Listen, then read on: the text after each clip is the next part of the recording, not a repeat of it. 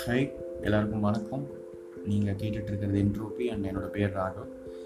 நம்மளோட இந்த ஃபஸ்ட் எபிசோடில் நம்ம என்ன பார்க்க போகிறோம் அப்படின்னு பார்த்தீங்கன்னா சயின்ஸ் ஃபிலாசபி அண்ட் தியாலஜி அதாவது அறிவியல் தத்துவம் அப்புறம் இறையியல் இது மூணுத்துக்கு இருக்கிற அடிப்படையான வித்தியாசம் என்னன்னு பார்க்க போகிறோம் உங்கள் எல்லாத்துக்குமே தெரியும் மனுஷன் ஒரு ரெண்டாயிரம் மூவாயிரம் வருஷமாக நிறையா கேள்விகள் கேட்டுட்டு இருந்திருக்கான் அப்படின்னு உங்களுக்கு தெரியும். ஆனால் சமீபமாக ஒரு நானூறு வருஷமாக தான் நம்ம இந்த எல்லா கேள்விகளுக்கும் ஒரு சரியான விடையை கண்டுபிடிச்சிருக்கோம். அது ஏன் ரெண்டாயிரம் மூவாயிரம் வருஷமாக கேட்குற கேள்விங்களுக்கெல்லாம் ஒரு முந்நூறு நானூறு வருஷமாக தான் நம்மளுக்கு விட நம்மளுக்கு தெரிஞ்சிருக்கு அப்படின்னு நீங்கள் பார்த்தீங்கன்னா இந்த முந்நூறு நானூறு வருஷமாக தான் நம்ம சயின்டிஃபிக் மெத்தட் அதாவது அறிவியல் முறை அப்படிங்கிற விஷயத்தை கையில் எடுத்திருக்கோம். நான் அதுக்கு முன்னாடி நம்ம இந்த அறிவியல் முறையை ஃபாலோ பண்ணல. சரி அப்படி இந்த சயின்டிஃபிக் மெத்தட் அப்படின்னா என்ன? இந்த அறிவியல் முறை அப்படி என்ன அப்படின்னு பார்த்தீங்கன்னா இப்போ எனக்கு ஒரு கேள்வி இருக்குன்னு வச்சுக்கோங்களேன். அந்த கேள்விக்கு நான் ஃபஸ்ட்டு என்ன பண்ணுவேன்னா ஒரு கெஸ் பண்ணுவேன். ஒரு ஆன்சரை வந்து நான் கெஸ் பண்ணுவேன். அப்புறம் அந்த ஆன்சரை வந்து சரியா அப்படின்னு செக் பண்ணுறதுக்கு ஒரு எக்ஸ்பெரிமெண்ட் பண்ணி பார்ப்பேன். அது வந்து வெரிஃபிகேஷன் அப்படின்னு சொல்லலாம். ஸோ ஒருவேளை நான் கெஸ் பண்ணது தப்பாக இருந்ததுன்னா என்னோடய எக்ஸ்பெரிமெண்ட்டில் அந்த ரிசல்ட் வராது.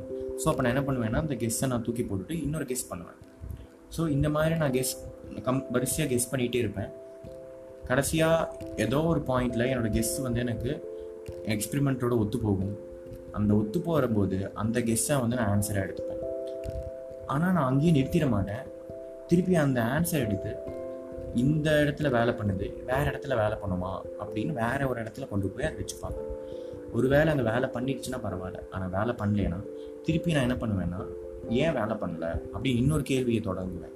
ஸோ அந்த கேள்விக்கு திருப்பி பதில் கண்டுபிடிப்பேன் கெஸ் பண்ணுவேன். ஸோ இந்த மாதிரி இது வந்து பார்த்தீங்கன்னா ஒரு செயின் ரியாக்ஷன் மாதிரி போயிட்டே இருக்கும். ஸோ இப்படி கொஞ்சம் கொஞ்சமாக கொஞ்சம் கொஞ்சமாக எக்ஸ்பேண்ட் ஆன அந்த சயின்டிஃபிக் மெத்தட் நம்மளுக்கு இப்போ பார்த்தீங்கன்னா நிறைய ஏரியாஸில் நம்ம இந்த சயின்டிஃபிக் மெத்தட் யூஸ் பண்ணி நிறைய விஷயங்களுக்குவான பதிலை நம்ம கண்டுபிடிச்சிட்ருக்கோம் அந்த சயின்டிஃபிக் மெத்தடோட பலன் தான் நம்ம இன்றைக்கி அனுபவிச்சுட்ருக்கோம் நம்ம யூஸ் பண்ணுற ஃபோனாக இருக்கட்டும் இல்லை லேப்டாப்பாக இருக்கட்டும் எல்லாமே இந்த சயின்டிஃபிக் மெத்தட்னால நம்மளுக்கு கிடைச்ச ஒரு பலன் ஃப்ரூட் தான். சரி அப்போ இந்த சயின்டிஃபிக் மெத்தட் வச்சு நம்ம எல்லாத்துக்குமே ஆன்சர் கண்டுபிடிச்சிட்டோமா அப்படின்னு பார்த்தீங்கன்னா இல்லை. நம்ம நம்மக்கிட்ட எல்லாத்துக்குமான ஆன்சர் நம்மக்கிட்ட இல்லை.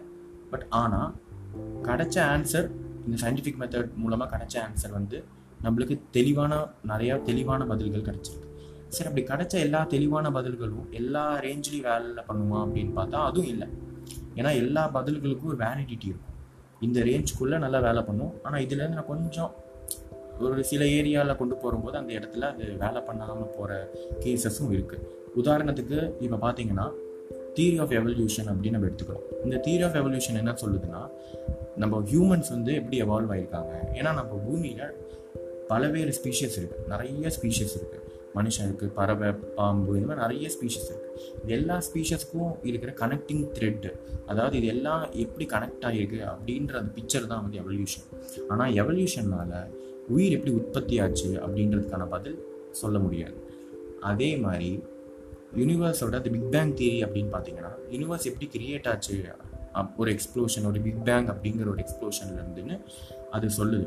பட் ஆனால் அந்த பிக் பேங் தியரினால அதுக்கு முன்னாடி யூனிவர்ஸ் எப்படி இருந்தது?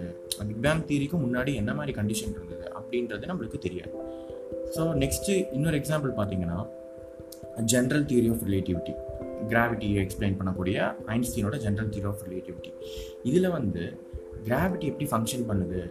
எப்படி ஒரு மாஸ் அண்ட் எனர்ஜி வந்து கிராவிட்டி கிரியேட் பண்ணு இதெல்லாம் சொல்லும் பட் ஆனால் ஒரு பிளாக் ஹோல் இருக்கிற இடத்துலையோ இல்லை பிக் பேங் இருக்கிற டைமில் கிராவிட்டி எப்படி இருந்தது அப்படிங்கிறது வந்து இதனால் சொல்ல முடியும். ஸோ நம்ம இருக்கிற எக்ஸிஸ்டிங் தியரிஸ்லேயே பார்த்தீங்கன்னா அதுக்கு ஒரு ரேஞ்ச் ஆஃப் அப்ளிகபிலிட்டி இருக்குது சரி அப்போ வந்து என்ன தான் நம்ம பண்ணலாம்? இது இப்போ அப்போ வந்து நம்மளுக்கு அது பதிலே கண்டுபிடிக்க முடியாதானா? இல்லை. நம்ம ஃபாலோ பண்ணுற சயின்டிஃபிக் மெத்தட் நம்ம எகெயின் ஸ்டில் ஃபாலோ பண்ணிட்டு தான் இருப்போம். நம்ம அதுக்கான பதிலை வந்து நோக்கி போயிட்டே இருப்போம். ஒரு ஒரு ஒரு பாயிண்ட்டுக்கு மேலே அதுக்கு பதில் நம்மளுக்கு தெரியும். அதாவது அந்த பதில் நம்ம நம்ம சொல்கிற பதில் வந்து எக்ஸ்பெரிமெண்ட் மூலமாகவோ இல்லை நம்ம பார்க்கக்கூடிய அப்சர்வேஷனோட ஒத்து போச்சுன்னா அதை நம்ம வந்து ஒரு ஆன்சராக எடுத்துப்போம். திருப்பி அந்த ஆன்சரை டெஸ்ட் பண்ணுறதுக்கு ஒரு நூறு வருஷம் இரநூறு வருஷம் டெஸ்ட் பண்ணிகிட்டே இருப்பாங்க. இப்போ ஐன்ஸ்டீன் வந்து நைன்டீன் ஃபிஃப்டீனில் கொடுத்த ஜென்ரல் ரிலேட்டிவிட்டியாக இப்போ வரைக்கும் நூறு வருஷம் ஆயிடுச்சு. இன்னும் கூட டெஸ்ட் பண்ணிட்டு தான் இருக்காங்க. நிறையா எக்ஸ்பெரிமெண்ட்ஸ் வந்து அதோட ஒத்து போகுது. பட் ஸ்டில் நம்ம இன்னும் அதோட ப்ரெசிஷன் அதாவது அந்த அக்யூரேசியை நம்ம வந்து புஷ் பண்ணிகிட்டே இருக்கோம் எவ்ரி எவ்ரி இயர் அதை நம்ம வந்து இன்னும் நம்மளுக்கு தெளிவாக வேணும் தெளிவாக வேணும்னு நம்ம அதை புஷ் பண்ணிகிட்டே இருக்கோம் ஸோ இதுதான் சயின்டிஃபிக் மெத்தட் இது இப்படி போயிட்டே இருக்கும். இந்த ப்ராசஸ் நிற்கவே நிற்காது சரி அப்போ தியாலஜினா என்ன அப்படின்னு நீங்கள் பார்த்தீங்கன்னா தியாலஜினா ஒன்றும் இல்லைங்க. சயின்ஸுக்கும் தியாலஜிக்கு என்ன பெரிய வித்தியாசம்னா இப்போ நான் வந்து ஹவு கிராவிட்டி ஒர்க்ஸ் இல்லைனா எப்படி வந்து கிராவிட்டி வேலை பண்ணுது இப்படின்ற கேள்வி கேட்டேன்னா இது சயின்ஸ் ஏன் கிராவிட்டி வேலை பண்ணுது? வை கிராவிட்டி ஒர்க்ஸ் அப்படின்ற கேள்வி கேட்டேன்னா தட் இஸ் தியாலஜி எனக்கு இது இன்னும் நிறைய விஷயத்தில் நம்ம ஜென்ரலாக பார்த்துட்டே இருப்போம். இன்னும் நிறைய பேர் இது நம்ம கிட்ட கேட்டிருப்பாங்க. இப்போது பார்த்தீங்கன்னா இந்த மாதிரி எவல்யூஷன் இருக்குது இந்த மாதிரி குரங்குலேருந்து மனுஷன் வந்திருக்கான் அப்படின்ற ஒரு நம்ம தீரி சொல்கிறோம்னு வச்சுக்கோங்களேன். நெக்ஸ்ட் கொஸ்டின் ஏன் கேட்பாங்கன்னா வை அப்படின்னு கேட்பாங்க. இந்த வைங்கிற கொஸ்டின் வந்து பார்த்தீங்கன்னா நிறைய பேர் கேட்டுக்கிட்டே இருப்பாங்க. பட் அது வந்து தியாலஜியோட ரீஜனில் வர கொஸ்டின் ஸோ வைங்கிற கொஸ்டின் வந்து நம்ம சயின்டிஃபிக் மெத்தடுக்குள் கொண்டு வர முடியுமான்னு பார்த்தீங்கன்னா எனக்கு கேட்ட அவசியம் இல்லைன்னு நான் சொல்லுவேன். ஏன் அவசியம் இல்லை அப்படின்னு நான் சொல்லுவேன்னா இந்த வைன்ற கொஸ்டின் வந்து ரொம்ப வேடிக்கையான கொஸ்டின் அது ஏன் அப்படின்னு பார்த்தீங்கன்னா நம்ம ஏன் வைன்னு கேட்போம். இப்போது ஹியூமன்ஸோட அது நேச்சர் யாராவது ஒருத்தன் வந்து ஏதாவது ஒரு பிஹேவியர் இருந்ததுன்னா அவன் ஏன் அப்படி நடந்துக்கிறான்? Why is behaving like that why ஏன் இப்படி நிற்கிறான் ஏன் இப்படி பார்க்குறான்? வைங்கிற கொஸ்டின் வந்து we always associate with a person ஒரு சப்ஜெக்டிவான ஒரு பர்சன் பர்சன் இல்லை ஒரு பர்சன் அனிமல் இந்த மாதிரி ஒரு சப்ஜெக்டிவான விஷயங்களுக்குள்ளே நம்ம கேட்குற கொஸ்டின்ஸ் அது. ஆனால் ஒரு யூனிவர்ஸோட லெவலில் ஒரு இல்லைன்னா ஒரு அட்டாமிக் லெவலில் வை ஆட்டம்ஸ் வைப்ரேட் இல்லைன்னா வந்து why photons move at the speed of light இந்த மாதிரி கொஸ்டின் வந்து நம்ம சப்ஜெக்டிவ்னஸை வந்து ஃபோட்டானுக்கோ ஆட்டமுக்கோ இல்லை வந்து யூனிவர்ஸ்க்கோ கொடுக்கறது வந்து மனுஷனோட இயல்பான தன்மை. மனுஷனுக்கு இருக்கிற அந்த கான்ஷியஸ்னஸ் நான் அப்படின்ற ஒரு தன்மைனால நம்ம எல்லாத்துக்குமே வந்து வை அப்படின்ற ஒரு கொஸ்டின் கொடுக்கணும். பட் இது அவசியமா? இந்த கொஸ்டினுக்கு வந்து ஆன்சர் கிடைக்குமா அப்படின்னு கேட்டால் கண்டிப்பாக இது வந்து எல்லாரும் ஒரு ஒரு ஆன்சர் சொல்லுவாங்க. தெளிவான இதுதான் இதுதான் ரைட் ஆன்சர் அப்படின்னு நம்மளால சொல்ல முடியாது. ஏன்னா அஃப்கோர்ஸ் சப்ஜெக்டிவ் கொஸ்டினே சப்ஜெக்டிவாக இருக்கிற போது ஆன்சர்ஸும் வந்து சப்ஜெக்டிவாக தான் இருக்கும். இன்னும் உதாரணத்துக்கு சொல்ல போனோம்னா இந்த வை வை ஷுட் யூ மேரி இல்லை நீ ஏன் நீ கல்யாணம் பண்ணிக்க போறேன்னு ஒருத்தன் கிட்ட கேட்டேன்னா நூறு பேர் நூறு விதமான பதில் சொல்லுவாங்க. எல்லாத்துக்கும் ஒரு காமனான ஆன்சர் இருக்காது. ஸோ இந்த மாதிரி தான் வந்து யூனிவர்ஸ் வந்து ஏன் why big bang happen or ஏன் யூனிவர்ஸ் கிரியேட் ஆச்சு? ஏன் வந்துட்டு சன் வந்து நியூக்ளியர் ஃபியூஷன் நடக்குது சன்னில் ஏன் அப்படின்ற கேள்வி வந்து நீங்கள் கேட்டுக்கிட்டே இருந்தீங்கன்னா கண்டிப்பாக நம்ம அதுக்கு என்னதான் ஆன்சர்ஸ் கெஸ்ஸஸ் பண்ணாலும் அந்த கெஸ்ஸஸை வந்து நம்ம எக்ஸ்பெரிமெண்ட்ஸ் யூஸ் பண்ணி வெரிஃபை பண்ணுற மாதிரி ஆன்சர்ஸாக இருக்காது. ஸோ அதனால வைன்ற கொஸ்டின் வந்து தியோலாஜிக்கல் ரிஜைமில் நான் நான் வச்சுக்கிறேன் இப்போதைக்கு. ஸோ இப்போ நெக்ஸ்ட்டு ஃபிலாசபினா என்ன அப்படின்ற ஒரு கேள்வி வரும்.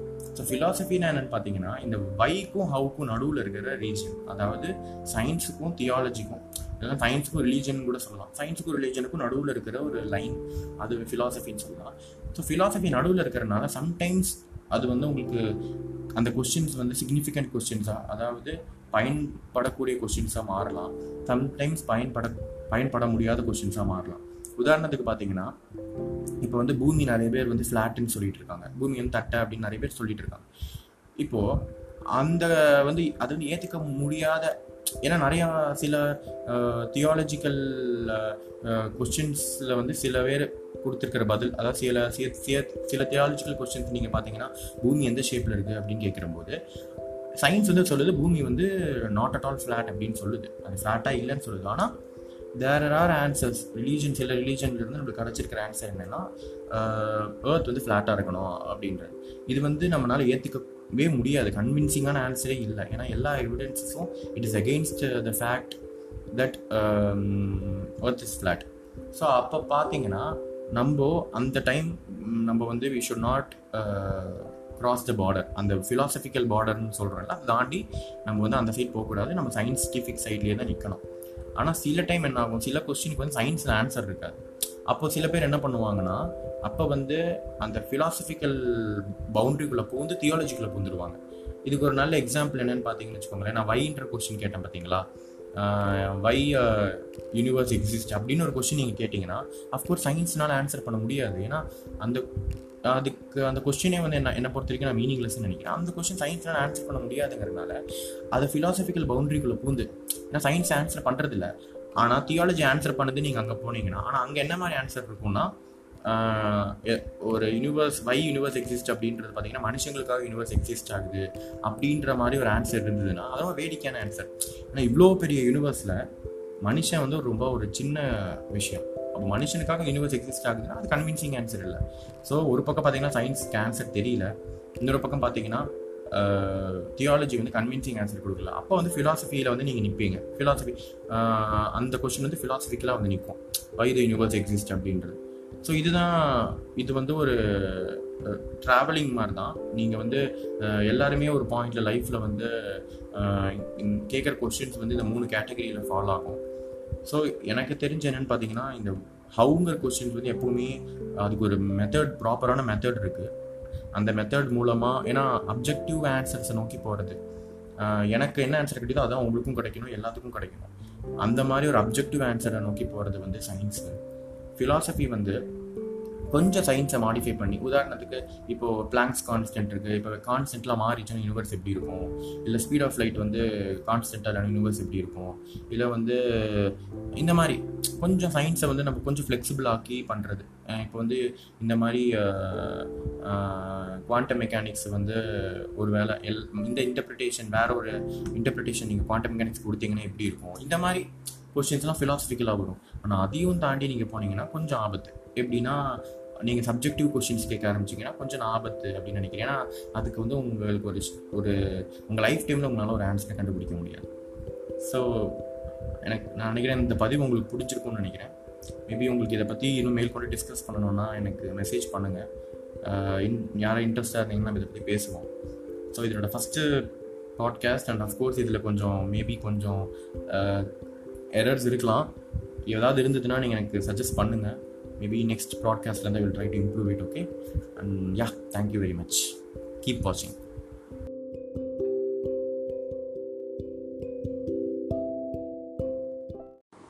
I and atom in this universe is a universe of atoms அதாவது நமக்கு இந்த யூனிவர்ஸ் எவ்வளோ பெருசோ அதே அளவுக்கு நம்ம உடம்புல இருக்கிற ஆட்டம்ஸ்க்கு நம்ம உடம்பு பெருசு.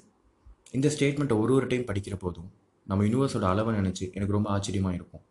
நம்ம எல்லாருமே நைட்டில் வானத்தை பார்த்து வேந்திருப்போம் ஸ்டார்ஸ் எவ்வளோ பெருசாக இருக்கும் அண்ட் அது எவ்வளோ தூரத்தில் இருக்கும் அப்படின்னு.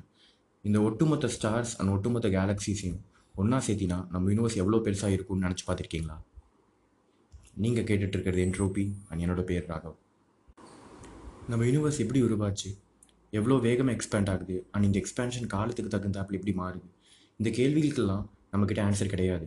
ஆனால் ஒருவேளை இதுக்கெல்லாம் ஆன்சர் தெரிஞ்சிச்சுன்னா நம்மளால் யூனிவர்ஸோட பாஸ்ட் அண்ட் ஃப்யூச்சரை பற்றி புரிஞ்சுக்க முடியும். இந்த கொஸ்டின்ஸை நோக்கி தான் கடந்த இருபது வருஷமாக முப்பது இன்ஸ்டிடியூஷன்ஸை சேர்ந்த நூறுக்கும் மேல் அஸ்ட்ரானமர்ஸ் ஒன்றா சேர்ந்து extended baryon oscillation spectroscopic survey ஷார்ட்டாக இபாஸ் அப்படிங்கிற ஸ்கை சர்வே பண்ணிட்டு இருந்தாங்க. அண்ட் இந்த சர்வேவோட டேட்டாவை தான் இப்போ ரிலீஸ் பண்ணியிருக்காங்க. இது நம்ம யூனிவர்ஸோட லார்ஜஸ்ட் த்ரீ டி மேப் இந்த பட்டாம்பூச்சி மாதிரி இருக்கிற ஸ்ட்ரக்சர் தான் நம் யூனிவர்ஸோட லார்ஜஸ்ட் த்ரீ டைமென்ஷனல் மேப் இது நம்ம விசிபிள் யூனிவர்ஸில் வெறும் ஜீரோ பாயிண்ட் டூ பர்சன்டேஜ் தான். ஏன்னா பெரும்பான்மையான பகுதிகளை நம்ம கேலக்ஸியை மறைச்சிரும். ஆனாலும் இந்த ஜீரோ பாயிண்ட் டூ பர்சன்டேஜில் இருந்து தான் நம்ம யூனிவர்ஸோட எயிட்டி பர்சன்டேஜ் ஆஃப் ஹிஸ்ட்ரியை நம்மளால் புரிஞ்சுக்க முடியும். அதாவது யூனிவர்ஸ் துவங்கி மூணு லட்சத்தி எண்பதாயிரம் வருஷத்துலேருந்து இப்போ இருக்கிற யூனிவர்ஸ் வரைக்கும் இந்த மேப் வச்சு நம்ம புரிஞ்சுக்கலாம். இந்த மேப்லேருந்து நம்மளால் கேலக்ஸிஸோட பேட்டர்ன் டிஸ்ட்ரிபியூஷன் அண்ட் அது மட்டும் இல்லாமல் கேலக்ஸிஸ் எல்லாம் காலத்துக்கு தகுந்தாப்புல எப்படி அரேஞ்ச் ஆகிருக்குன்னு தெரிஞ்சுக்கலாம். இந்த மேப்போட சென்டர் நம்ம மில்கி வே கேலக்ஸியை குறிக்குது. ஏன்னா இங்கேருந்து தான் நம்ம சர்வே எடுத்திருக்கோம். அண்ட் இதை சுற்றி இருக்கிற க்ரீன் கலர் நம்ம பக்கத்தில் இருக்கிற கேலக்ஸிஸை குறிக்குது. அண்ட் அடுத்து இருக்கிற இந்த violet and red old red கேலக்ஸிஸை குறிக்குது. அண்ட் இதை தாண்டி இருக்கிற ப்ளூ ரீஜியன் யங் ப்ளூ கேலக்ஸிஸை குறிக்குது. இந்த கேலக்ஸிஸ் எல்லாம் தாண்டி பார்த்தா நம்ம யூனிவர்ஸோட ரொம்ப ஓல்டஸ்ட் ஆப்ஜெக்ட்ஸை பார்க்க முடியும். அண்ட் அதுதான் குவாசர்ஸ் இந்த குவாசர்ஸ் நம்மக்கிட்ட இருந்து eight to twelve billion light years தள்ளி இருக்குது அதாவது அந்த குவாசர்ஸ்லேருந்து வர லைட் நம்மளை வந்து சேர எட்டுலேருந்து பன்னெண்டு பில்லியன் இயர்ஸ் ஆகும். இந்த குவாசர்ஸோட சென்டரில் நம்ம சன்னவோட பில்லியன் டைம்ஸ் கனமான சூப்பர் மேசிவ் பிளாக் ஹோல்ஸ் இருக்குது அப்படிப்பட்ட குவாசஸை தான் இந்த எல்லோ அண்ட் ஒயிட் பகுதிகள் குறிக்குது. இதிலிருந்து ஒரு முக்கியமான விஷயம் தெரிஞ்சுக்கணும். அது என்னென்னா இது நம்ம யூனிவர்ஸோட ஸ்பேஸ் மேப் மட்டும் இல்லை ஒரு டைம் மேப்பு கூட தான் ஏன்னா இந்த மேப்போட சென்டர்லேருந்து தள்ளி போக போக அது தூரத்தை மட்டும் குறிப்பிடுறதில்ல காலத்தையும் தான் குறிப்பிடுது. உதாரணத்துக்கு குவாசஸ் நம்மக்கிட்ட இருந்து டுவெல் பில்லியன் லைட்டர்ஸ் தள்ளி இருக்கிறனால அது டுவெல் பில்லியன் இயர்ஸ்க்கு முன்னாடி எப்படி இருந்துச்சோ அப்படி தான் நம்ம அதை இப்போ பார்க்க முடியும். ஸோ நாம் எவ்வளோ டீப்பாக ஸ்பேஸில் பார்க்குறோமோ அவ்வளோ டீப்பாக டைம்லையும் பார்ப்போம். சரி இந்த குவாசஸையும் தாண்டி பார்த்தா நம்ம யூனிவர்ஸ் எவ்வளோ சின்ன வயசாக இருந்தது எப்படி இருந்ததோ? இந்த குவாசஸையும் தாண்டி பார்த்தா நம்மளால் நம்ம யூனிவர்ஸோட ஆரம்ப கால ஒளியை பார்க்க முடியும். ஆனால் அதுதான் காஸ்மிக் மைக்ரோவேவ் பேக்ரவுண்ட் இது நம்ம யூனிவர்ஸ் ஃபஸ்ட்டு ஃபஸ்ட்டு ரிலீஸ் பண்ண லைட் ஒரு கருவோட ஸ்கேனை பார்த்தா ஒரு அம்மா எவ்வளோ சந்தோஷப்படுவாங்களோ அதே மாதிரி தான் நம்ம இந்த காஸ்மிக் மைக்ரோவேவ் பேக்ரவுண்டை பார்த்தா சந்தோஷப்படணும். ஏன்னா இது நம்ம யூனிவர்ஸ் கருவாக இருக்கிற போது வெளியிட்ட லைட்டு